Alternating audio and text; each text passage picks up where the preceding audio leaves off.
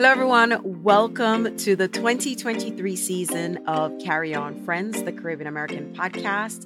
And to kick off this new year and new season, I'm starting with a very special two part episode. This two part episode is really an audience takeover. I thought, in light of the milestone year that Carry On Friends will be celebrating um, as a brand, not just a podcast, but Carry On Friends at its inception is celebrating 10 years this year. And so to kick off the year, I thought it would be great to have an audience takeover. And for that, I invited Kemoy, who is an active, engaged listener and member of the community, to come on the podcast and interview me and me switching roles for the time being, right? So let me tell you a little bit about Kemoy. So professionally, Kemoy is a consultant. She's had experience working in e-commerce businesses with big retailers, Macy's, Sephora, etc. And she is well versed in the area of growing brands using customer centric strategy. And she's now taking that experience to leverage economic growth in Caribbean and African communities. So she's taking what she's learned in major corporations and applying it to our communities. And so I'm excited for you to listen in on this conversation with Kemoy and myself. And at the end, I'll be sure to share with you how you can connect with Kemoy and obviously always how to connect with me. So tune in to part one of our two part series, Listener Takeover with Kemoy.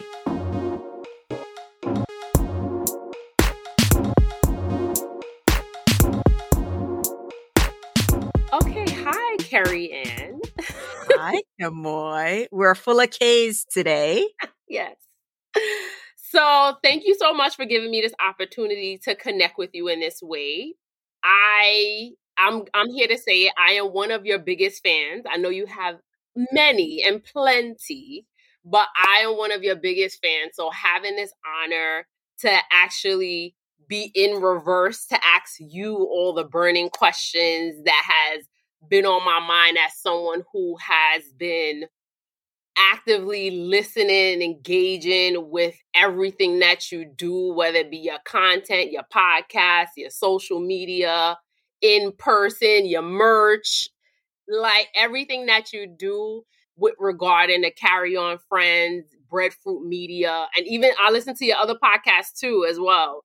So Thank everything you. that you do in serving the Caribbean community, you are truly inspirational to me and many persons who don't even realize that they need the inspiration and those of us who know how important it is to have people like you producing, directing, inspiring, discovering, interviewing, and just connecting in this way and not being afraid and not letting any setbacks hold you back and you just keep going.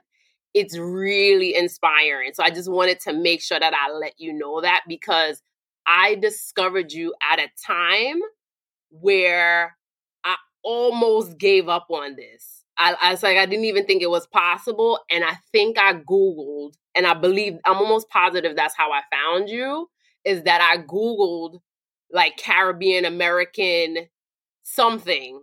And that's how I discovered your podcast. And when I discovered the podcast, I'm like, oh my God, this is a sign. so I just wanted to just say that and just put that out there because this this your platform and everything that you do is so needed and it's adding so much value to the culture. And I and many other persons, as they continue to discover these platforms that you have, is only going to continue to get bigger. And this is definitely a part of your legacy. And you're going to be definitely one of the heroes in the Caribbean American community who's definitely contributing to the culture in many different ways. So, with that, Kemoy, thank you for that. I mean, I'm touched, and it's why I do the work that I do. It's less about me and more about the community because I've been where you are, about to give up and was looking for something and didn't quite find it. So thank you so much for your kind words. Thank you. And I'm excited to have you. So, with that said, sorry, I just had to say that to you because I always believe in giving people their flowers when they're here and able to receive. Thank so, you. the first question I would love to ask you is what do what keeps you going and what's the legacy that you want to leave with carry on friends and breadfruit media like what are the, the i would say that maybe the top three things that when someone looks at you maybe looks at carrie ann reed brown and they see your name and maybe a hundred years from now what do you want people to know you for and the and the, the legacy that you want to leave that people are going to know you for in the future all right so I'll tackle the first part because I thought about it because I listened to a podcast the other day. What keeps me going? I honestly, it, it has to be God because there are moments where I'm just like, okay, is it time to hang up and just like wrap this up? It's going on 10 years. Is it time to walk away? And I remember the first time I asked that question, my friends were just like, you are speaking blasphemy at the time. But I'm like, at some point we have to evaluate. And I'm ready to walk away. And then, um, people come and give me exactly what I need. And it's, it's not anyone who I expect who would come and give me exactly what I need to give me that little piece of information or resource to, to address whatever friction I was experiencing and saying, you know what, maybe this is a sign that I should hang up. Um, in terms of legacy, I've realized how much I know it's a buzzword, but identity is just so important, right? And one of the things that I have to deal with being born in Jamaica and now living in the US longer than I've lived in Jamaica is that connection to the home country, right? And what that means for my kids, my grandkids, my great grandkids, and having a new form of storytelling, you know, because we grew up in a culture where grandmothers told story. And so we're kind of that part, the oral tradition in that way is different. And so the podcast, I now look at it like a new oral tradition. So the next generation can have something to go after. And my only regret is not recording my grandmother, my grandparents before they passed because they, they had just so much knowledge. And so I'm hoping that my legacy is helping other people move through the different stages of their identity as you naturally go from single, married to mother, auntie, all these things and have the podcast or whatever projects I do to help you navigate that to, to get an insight as to what we were doing in 2015, 2019, 2020, how we were navigating that. Cause that's going to be so important. Um, and so it's just a resource or a reference and I want my kids when they're ready or at that age to understand to come back to this and it's like, oh, this is what mommy was talking about, you know, cause they don't get it now, but at some point they will. And I want them to, at a minimum, just have this to say, okay. And I guess selfishly, having gone through the loss of a parent recently, grandparents, I wish there were ways that I could connect with them and audio you know, in this way is something like my kids could use when I'm no longer here and they're like, oh, here's mommy's voice. Um, I've had postcards when my grandmother did that, but th- there's something with the voice comes through. You're like, oh yeah, mommy's still here and she's talking, that type of thing. And you mentioned that your kids may not get it right now. Why do you think that is? Because that's something that I think that's important with someone who's like me, first generation, born in a Caribbean household, but I was born in the US. And then now I have nieces and nephews who are now second generation. What do you think is the disconnect? I mean, I've thought about this question a lot, and it's important to know that things change, right? and they're so different. There's this idea of nostalgia that we love, but we're not applying the things that we love about those nostalgic experiences into the moments of today. And it's much harder, right? So, um, the other day I was talking to a friend and, and I was actually talking to my sister in law and I'm like, what's different with my kids, right? I grew up in a house full of cousins. When I lived in Jamaica, you walk out the street, auntie and cousins live across the street. They live next door. You go down the road, a, a next set lived there. And even when I came to this country, there was a house where a whole bunch of us lived in the house. And when when it was Friday and everybody came over, we were all sleeping on the floor, like five, six, seven of us. My kids don't have that because by now everyone is spread out even more. They've moved further away. So when, when this happens, it's just really harder for them to keep connected to culture in the same way. It's just, it's just different. And so it takes them a longer time to, I mean, cause when you were growing up, you, you know, it's like, yeah, my parents are Jamaican. I'm Jamaican or kids, they're just like, yeah, I'm Jamaican, but it, or, or I'm Caribbean American, but it means it doesn't take the same meaning until they're older. And my daughter is a perfect example, right? She loved going to Jamaica when we were going to Jamaica. She knew all the songs. And there was a period of high school where it was just like, yeah, I guess they're Jamaican. All right, whatever. And as she's older, you know, a young adult, she's just like, mommy, how come you, you know, she start asking these questions as now the, the identity moving through the different stages of life, you're now trying to reconcile all these pieces. And so the podcast helps that because we have discussions around how we're navigating or connection and our relationship with culture as we move through our different stages in life. So for instance, I call it, you know, you know, my breakout period has been past and gone, right? So I'm navigating through a new experience. What does dance dancehall, what does reggae look like to me? Because I can't dash out and breakout like I used to, right? You know, I don't go to dance or parties like that. So every one of us are going through a period of life and at the podcast and the different guests and different ages, they have conversations as it relates to where they are in life and that relationship with culture. And thus far, because you mentioned that you started this 10 years ago. Yeah. Congratulations. I started the blog 10, 10 years, years ago. ago. Thank you. And what would you say thus far in creating this platform in the many different forms? What has been your greatest accomplishment thus far? I think the greatest accomplishment is connecting with audience members like you, Kemoy. I mean, what happens is I didn't do this. And I know that you know me personally, you know, I'm not really on social media, but when I do get to connect with people in person, that's what I enjoy. And that is the greatest accomplishment. The people that I meet, this is a community of friends. And it's just so invaluable. The many people I've met who are now, you know, I'm in community with and, and that is the accomplishment. I, I can't think of anything else that trumps that.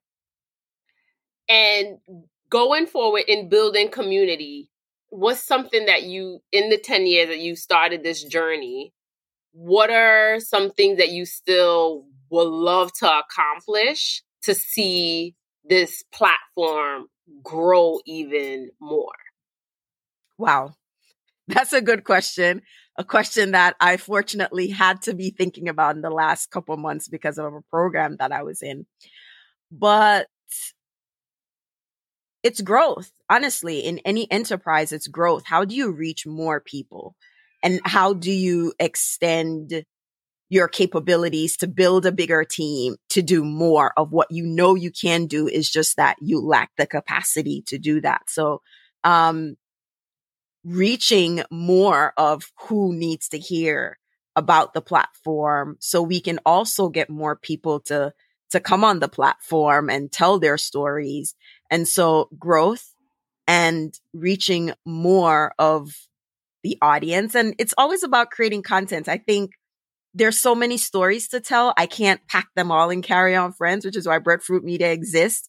And it's telling more of our stories because um, I was just talking about it the other day. Like, I love Desmond's. It it was this old school British UK sitcom. It's about a Guyanese man. He owns a barber shop and everybody comes into the barber shop and Porkpie and the African guy and all of them, you know, they come into the shop, right? So it's not only Caribbean people.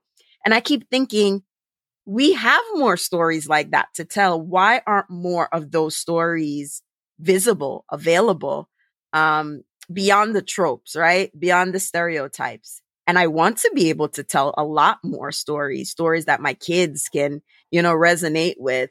Um, so I feel like there's more to do. There's more content to create and there's just more fun to be had and all of that, you know. Yeah, growth, growth and reaching more people and creating more content. And in terms of challenges, what do you feel is the most challenging experience that you had thus far in growing your platform? Um, the challenge is also a strength. And I'm I'm only saying this because this is the feedback I've gotten over and over again. Um the challenge is everyone says funding, but funding is a big thing. Um the challenge is whenever I say Caribbean or whenever you say Caribbean, people automatically think that geographic region between North and South America, right? when we say Caribbean, we know it's global, right? And when I lead with that, or I say Caribbean American, maybe if you, if I'm speaking to someone in the Northeast, they'll get it because we're, we're, we have such a, um, immersive and we, we have such a strong influence on culture, but everywhere else, I remember getting the feedback where, you know, um, Caribbean American isn't innovative enough right? Mm-hmm. Um, so it is that, that is the, that is the challenge because at the end of the day, people are investing to make money or to get a return on their investment and they just don't see it. Right. And there's going to be a lot of no's. And that has been the challenge. And the challenge for me is to not take those no's as personally. Um, but it's hard because they're in a way re- rejecting my identity, which is Caribbean American isn't bankable. You can't make money off of it. And that hurts. But at the same time, I understand, okay, this is your business opinion and I just got to move on. So that's the hardest part of growing that it's resources and you're just going to keep bootstrapping and, you know, just keep moving. And, um, it's not always going to be easy bootstrapping and you're going to get a lot of no's. That's the most challenging part of it. And do you think the challenge with what you just mentioned, do you find that you get more resistance from persons in the community who are able to invest versus outside of the community? Or it's both. It's both. And do you find that we don't invest in ourselves as a community as much as we should? So there's a episode that we did on Caribbean films. And yes, I heard um, that one. The guy right? from Trinidad, he was he was a director. No, not that one, but that's a good one. It's before that. It's with Rachel Osborne, and she talked about why there are not enough Netflix and why we're not on Netflix. And the reality is, as a community, don't like to spend money, or they spend money, but not on certain things. And so in that episode, she did a really great example of if a if a show is coming to Netflix and it's targeting a Caribbean audience or Caribbean focus, if they're not getting the numbers that they expect to see after we're on the socials going rah rah rah rah rah, and we're not showing up, then it's not bankable. So that's the business aspect. So this is why I said I understand the business element, but we're not always showing up the way we we should show up to support the creators who are putting out the content that's there. Um, you know, you've noticed what I've noticed is that there are a lot of creators who are of Caribbean heritage, whether they're in the US or the UK, and they are allowed the privilege or they really do a project that's Caribbean focused after they've established themselves as big actors and directors or producers or etc. So we have the Small Axe. He did that after he established himself. The director did. There, there's a there was a film last year, Boxing Day. He's a the, the director is from I guess St. Vincent. You know, so it's like you have to establish yourself. So then you can leverage your connection or your reputation to do these love projects that are an, a love letter to your culture and your community. Whereas I'm like right out the gate, I'm doing this for my culture. I'm doing this for my community. And it's a little harder because they're like, who is this person? Um, so it's supporting our projects and, um, that support looks different, um, to different people and different platforms. And, um, until, I mean, I, I we could go on and on about it it's really supporting the, the creators, their platforms, not just in numbers, but monetarily. Every other community, they have a membership base. They have ways to support their Patreons, whatever. And it's showing up in that way.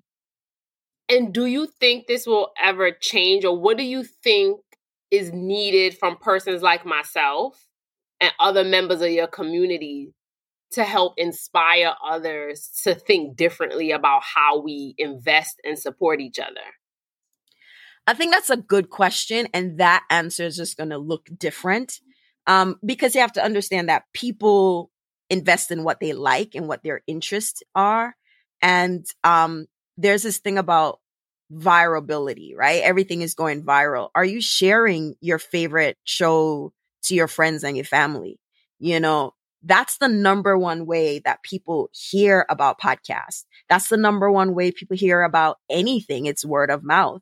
And so how are you sharing this? How are you spreading like, Hey, here's this thing, um, that you should check out and you should listen to?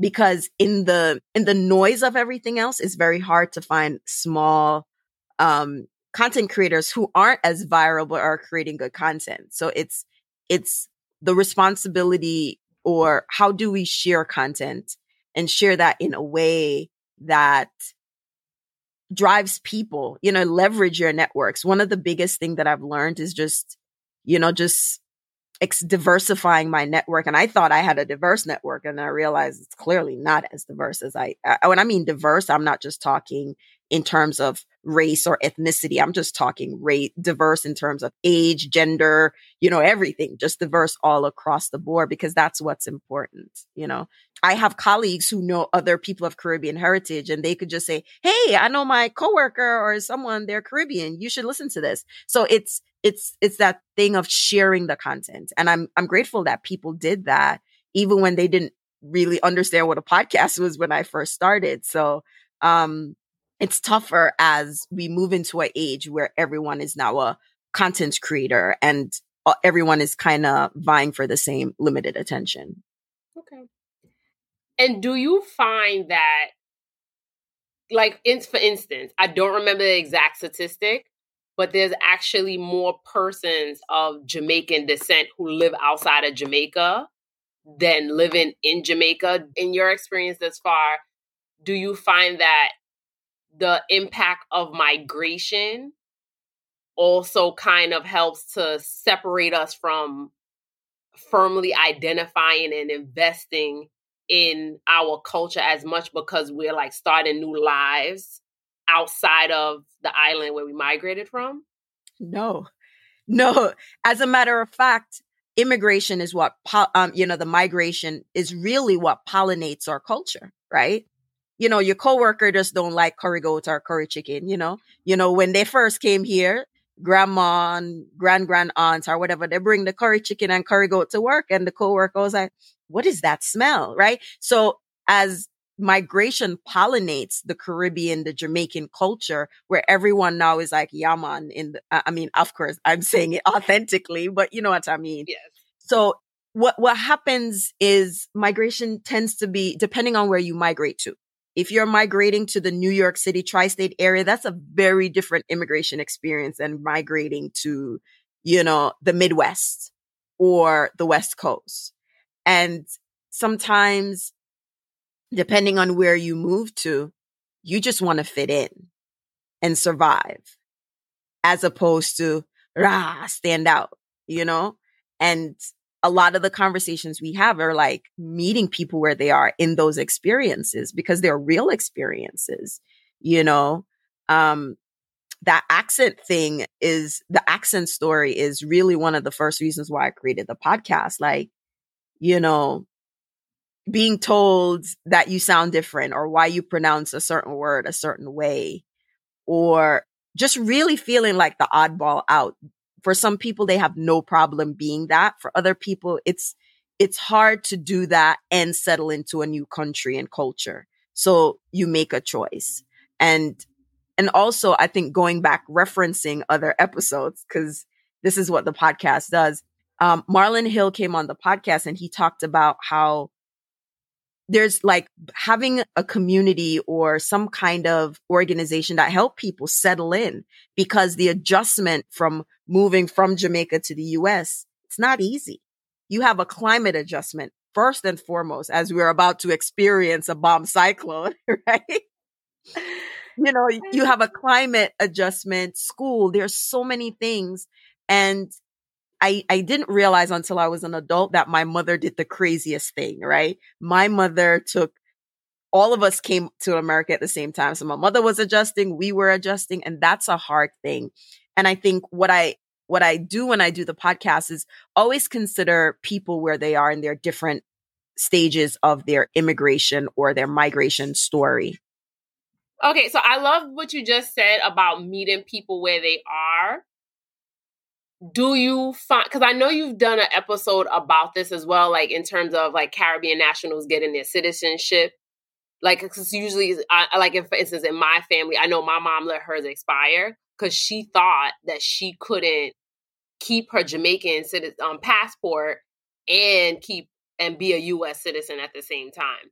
And i know there is like a small community of persons like myself who want to live in both places and not necessarily stay in the US, but also want to have connections back home by actually being home. Do you find that as we continue to go on that that becomes more challenging for persons who want to do that? Who, or who want to be connected to home by actually be going migrating back home versus staying within the diaspora like, what are your thoughts on that based on the guests that you interviewed? And I mean, someone like you, like you mentioned in the top, in the beginning, that you've actually now lived in the US longer than you actually lived in Jamaica. So, what are your thoughts on persons who want to migrate home and how that influences the affects or influ- impacts the culture? All right. So, couple ways to think about that, right? So, there's always been people who are like, all right, especially in the New York City area, Caribbean Americans, they they're they're a good 50% of the hospital um worker population. And most of them are working and saving money to build up their house back home and to go back home to live. The kids of those people came up maybe experiencing that, oh, mommy take and send all her money back home and the tea our money and the hosting bill. And so in their mind, they're like, I don't want no parts of this, right? But then there's another generation is coming behind that and saying, I don't know if I want to do this, right? So you have again meeting people where they are in their experience or relation to whichever Caribbean country's home country that I want something different. Okay, America is going through some things. Maybe let me go back to the home country and see what that's like. And every one of those experiences are valid, right? The, the child who saw their parents work overtime, worked very hard and saved that money to build the house back home only to be ripped off. That's a very valid experience to, to acknowledge, right? And if they want no parts of that, the, so, so you have those, right? So each generation is having a very different experience, whether it's their experience living in the US amid racial and um, political tensions. And then there's the other thing of education, right? So, yes, the US, and I may need to do a disclaimer, but whether they recognize dual citizenship is one thing. It doesn't mean that you renounced your Jamaican citizenship because born in Jamaica, always a Jamaican. you understand what I'm saying? And your kids can be Jamaican, but again, it goes back to the knowledge and the information. Everyone is sharing funny videos. Some of these videos are great, but the critical information such as you can get your US, your, your Jamaican passport and get it renewed and go to the consulate, you know, to, to renew it. That information isn't circulating and it's widely available. We know it, but not everyone knows it.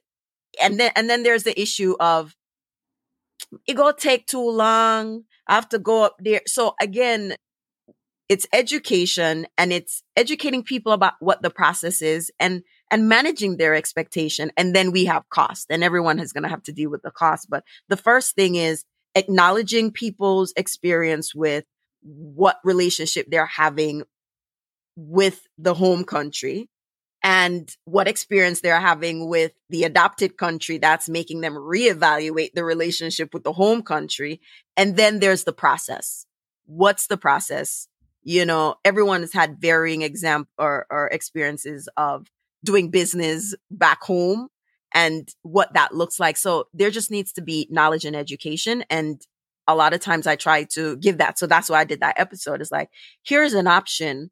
Um, and try it out and see if it works for you. It takes long, but it's available. Yeah. So I'm one of the ones I found out by accident. I didn't even realize. And my, when I told my mom, that I could apply for and apply for. She was like, "You can." And I've had family members like, "Oh no, you can't do that." And she was like, "Kemoy's doing it," and then I showed them the books. And I'm like, "Look, I did it." So I definitely see what you're saying in terms of education because I like it was a I forgot what I was searching for and I found out by accident. I was like, oh, let me just try and see if I could do this and see where um it would take me. The next question I wanted to ask was and this is, has been my experience in the last I want to say since 2015, but 2018, I became very, that's when I became a Jamaican citizen in 2018. So I became very intentional about seeking out persons like yourself and figuring out how can I inspire others to support Caribbean owned platforms like yours, businesses using Caribbean made products mm-hmm. on a daily basis. Like that's my ultimate goal that I that's why I want persons to understand like how important even if you migrated how important it is to support platforms like your like yours and even just using products what you eat how you dress everything like every day I'm using and consuming something made by a Caribbean person but mm-hmm. one of the challenges I also find, and I think that's something that you're addressing with your platform, because even though you're Jamaican, you don't only focus on Jamaica. You interview persons from Haiti, like all over the, the Caribbean. What do you think is still needed to connect us? Because even like if you come to like a New York or Florida, and we engage with people who are from Grenada, Guyana, Trinidad and Tobago, all these different countries, but then we still, even though we have a lot in common and we have a lot of differences, we still don't really know about each other as much as we should. So that's one of the things that I love about your platform. So what do you think more needs to be done or maybe something that you're working on to continue to have people kind of like connect and learn more about our cultures and learning how we're similar, how we're different and just having that affinity if that makes any sense. Yeah, yeah. Um choosing, you know, I certainly could have said, yeah, the Jamaican whatever, right? But I didn't.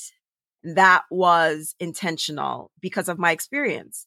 Before I moved to New York, I had no experience with no other Caribbean person other than family members who went to Grand Cayman and come back or went to Bahamas, right? There's no experience with another person from another Caribbean culture most of my friends who I went to school with in Jamaica, their first experience with someone other than a Jamaican would be when they went to UWI. And so my first experience with other people of Caribbean cultures when I moved to Brooklyn. And I learned so much. So it, it was just such an amazing experience, right? How, you know, my friends who are Grenadian or, you know, Trini or, you know, St. Croix, like all of that richness and you learn so much. And that's how you know how we are similar, right?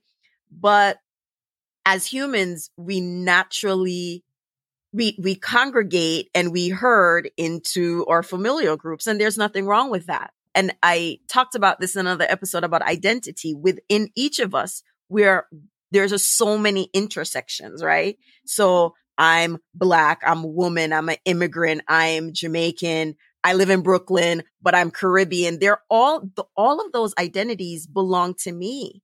And not because i say caribbean makes me less jamaican and if I say Jamaican, it doesn't mean that I'm less Caribbean. It depends on who I'm talking to, right?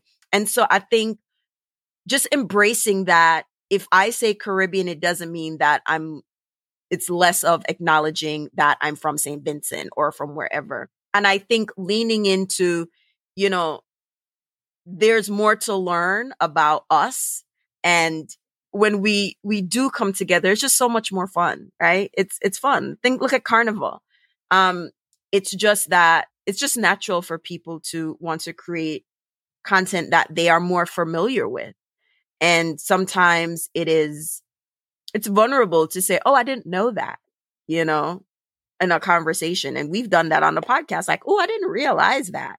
And that's what strictly facts does. Yes i was gonna mention that because i was like having her podcast with alex I never heard about any of these things and it's so important.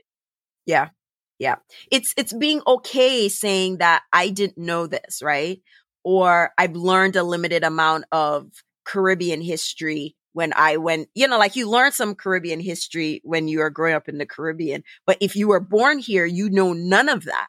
And so it's learning all of that and being okay and saying, huh, I didn't realize this um, wow, this, this is really why there's crop over. Like, I, okay, I got you.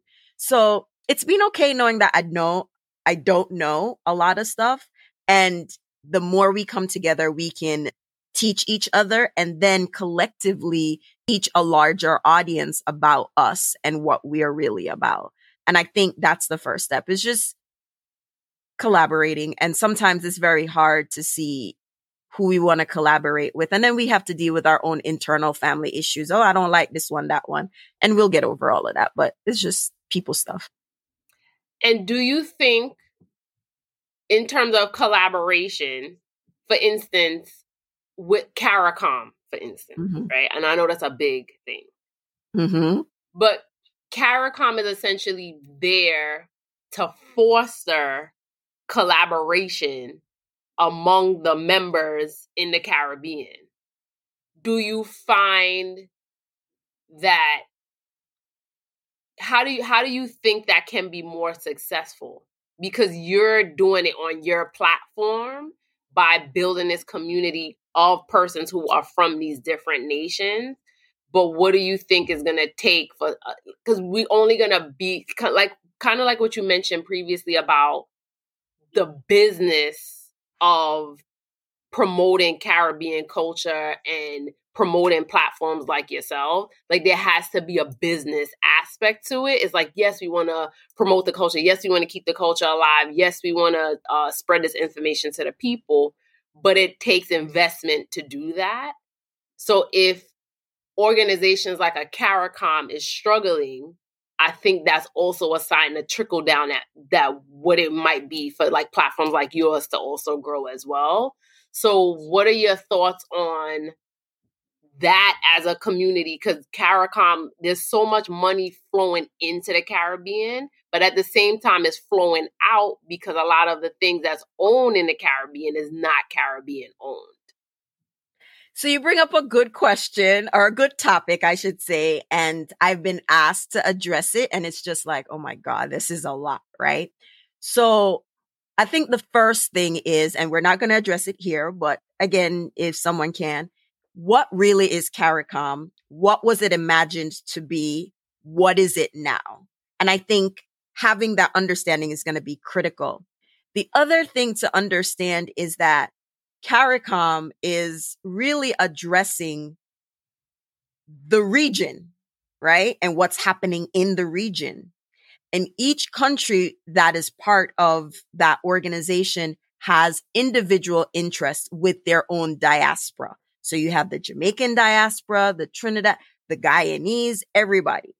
And so because of that, the focus is not on a global Caribbean diaspora. It's on each individual country's diaspora and their relationship or lack thereof with that. So it's going to be very hard because each country has a very different interest that they're trying to facilitate with their diaspora.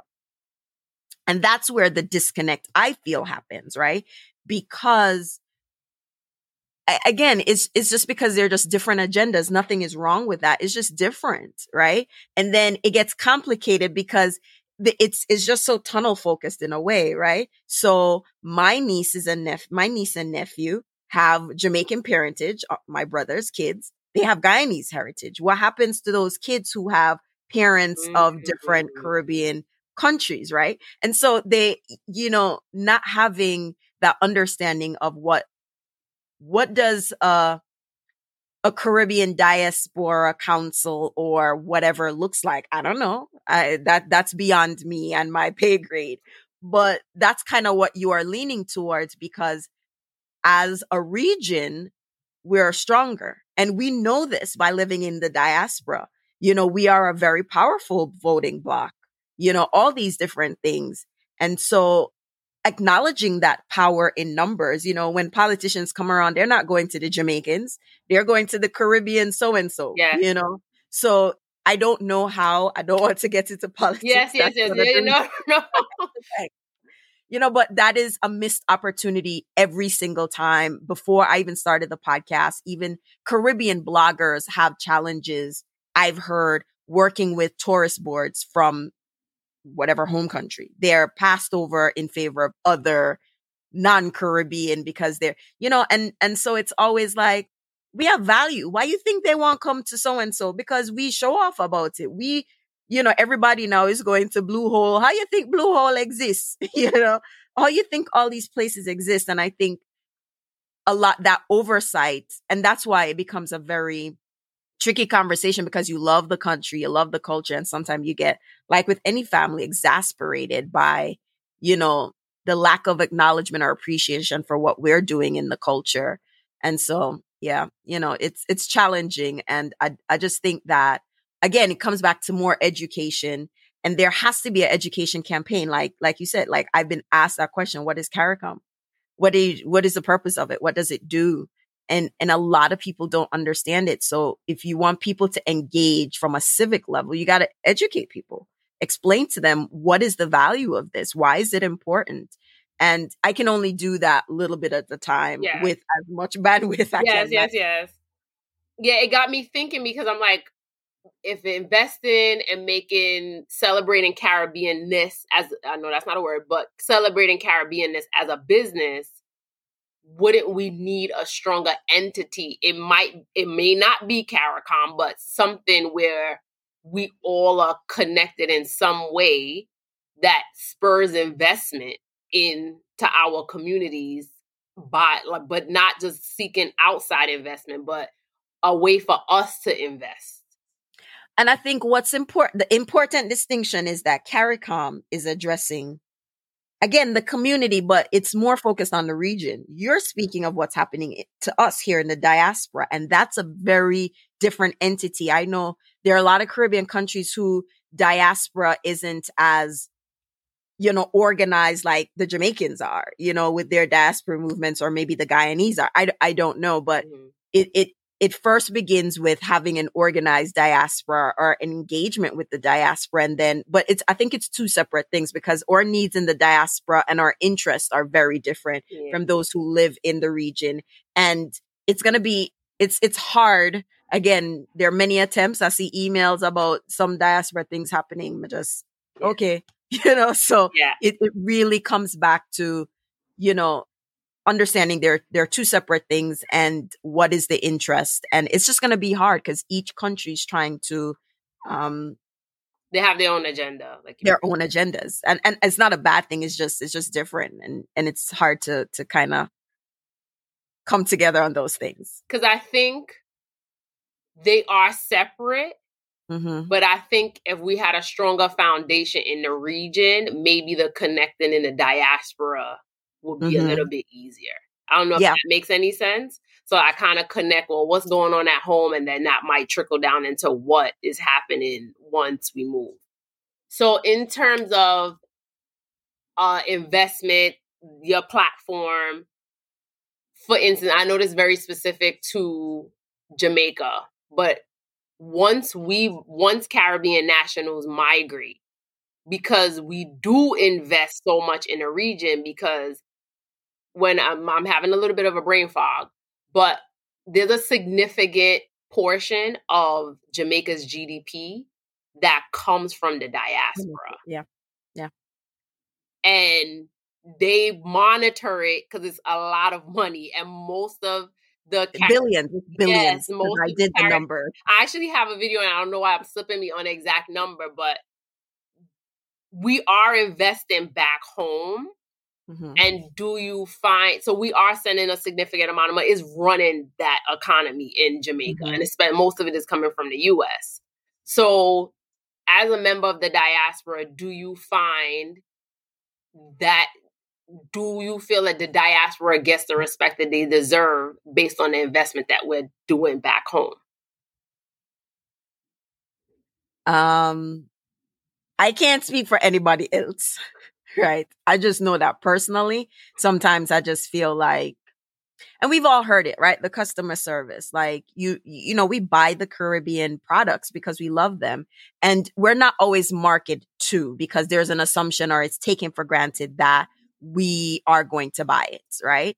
And I think that's a missed opportunity because I'm going to buy it because I love it, but my kids may not have that same affinity. So you still need to market to me and not take my dollars for granted. And I think that's important, right? You still need to market to me because I'm in the diaspora. I have some disposable income and I could choose now between whether I want to go to this country or that country. And my kids have the same choice. So I think, you know, don't take for granted the diaspora don't take for granted that we're always going to come back and spend money, you know, because that's when we just like, you know what, forget this. We still should be, you know, we're not saying to worship, at least for me, I'm not saying to worship at my feet, but understand like, yo, I love this country.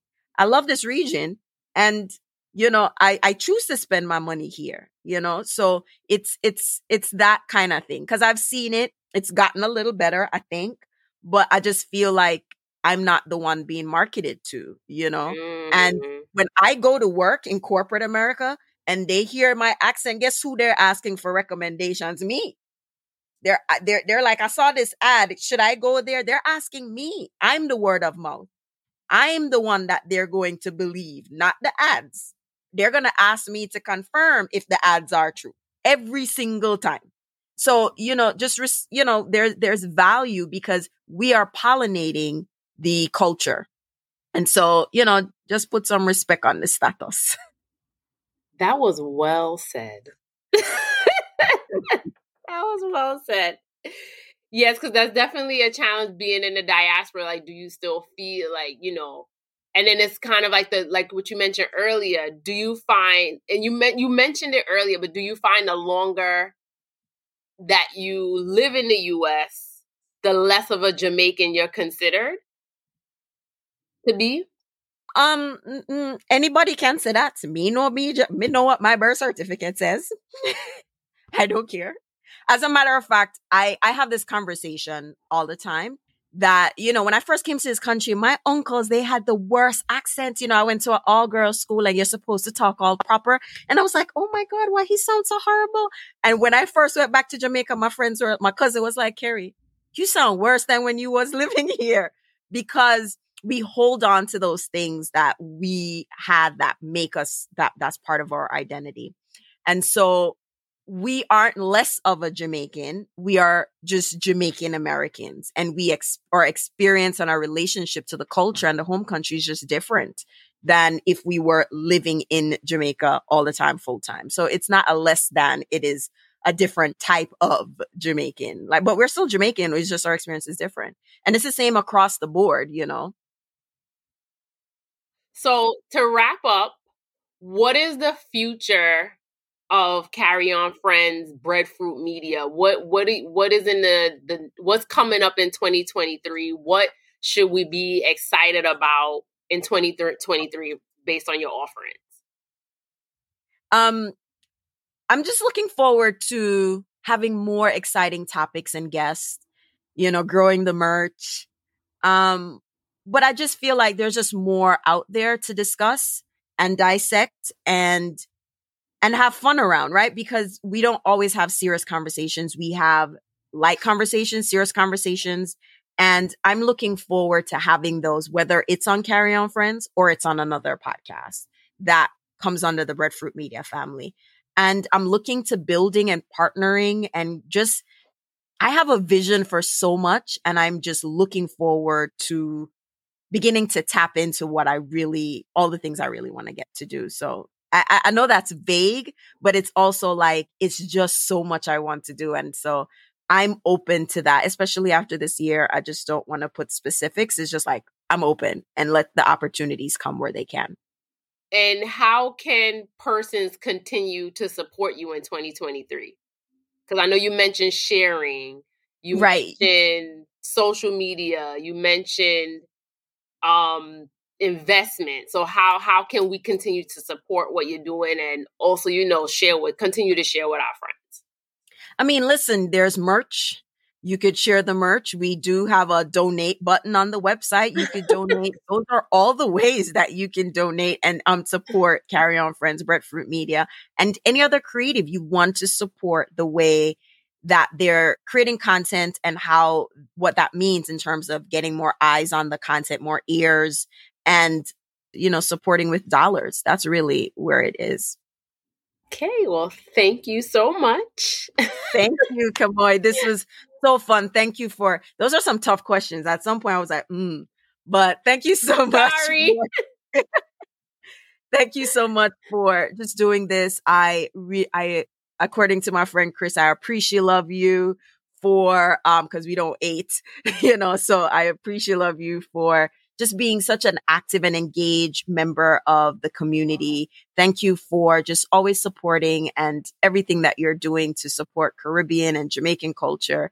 So thank you. And I'm excited. And um, this is fun. Let's do it again. Yes, we definitely should. Hey, I hope you enjoyed part one of this two part series. You can find Kemoy on Instagram, Kemoy underscore K A Y A N, or you could find her on LinkedIn. And as always, you can find at Carry On Friends across all platforms. Be sure to tune in to part two of our conversation. Thank you for joining. So until next time, walk good. You've been listening to Carry On Friends, a show about the Caribbean American experience, produced by Breadfruit Media. We post a new episode every two weeks on Tuesday. And if you're looking to learn more, buy our merch, or sign up for a newsletter, check out carryonfriends.com or find us on all social media platforms at Carry On Friends.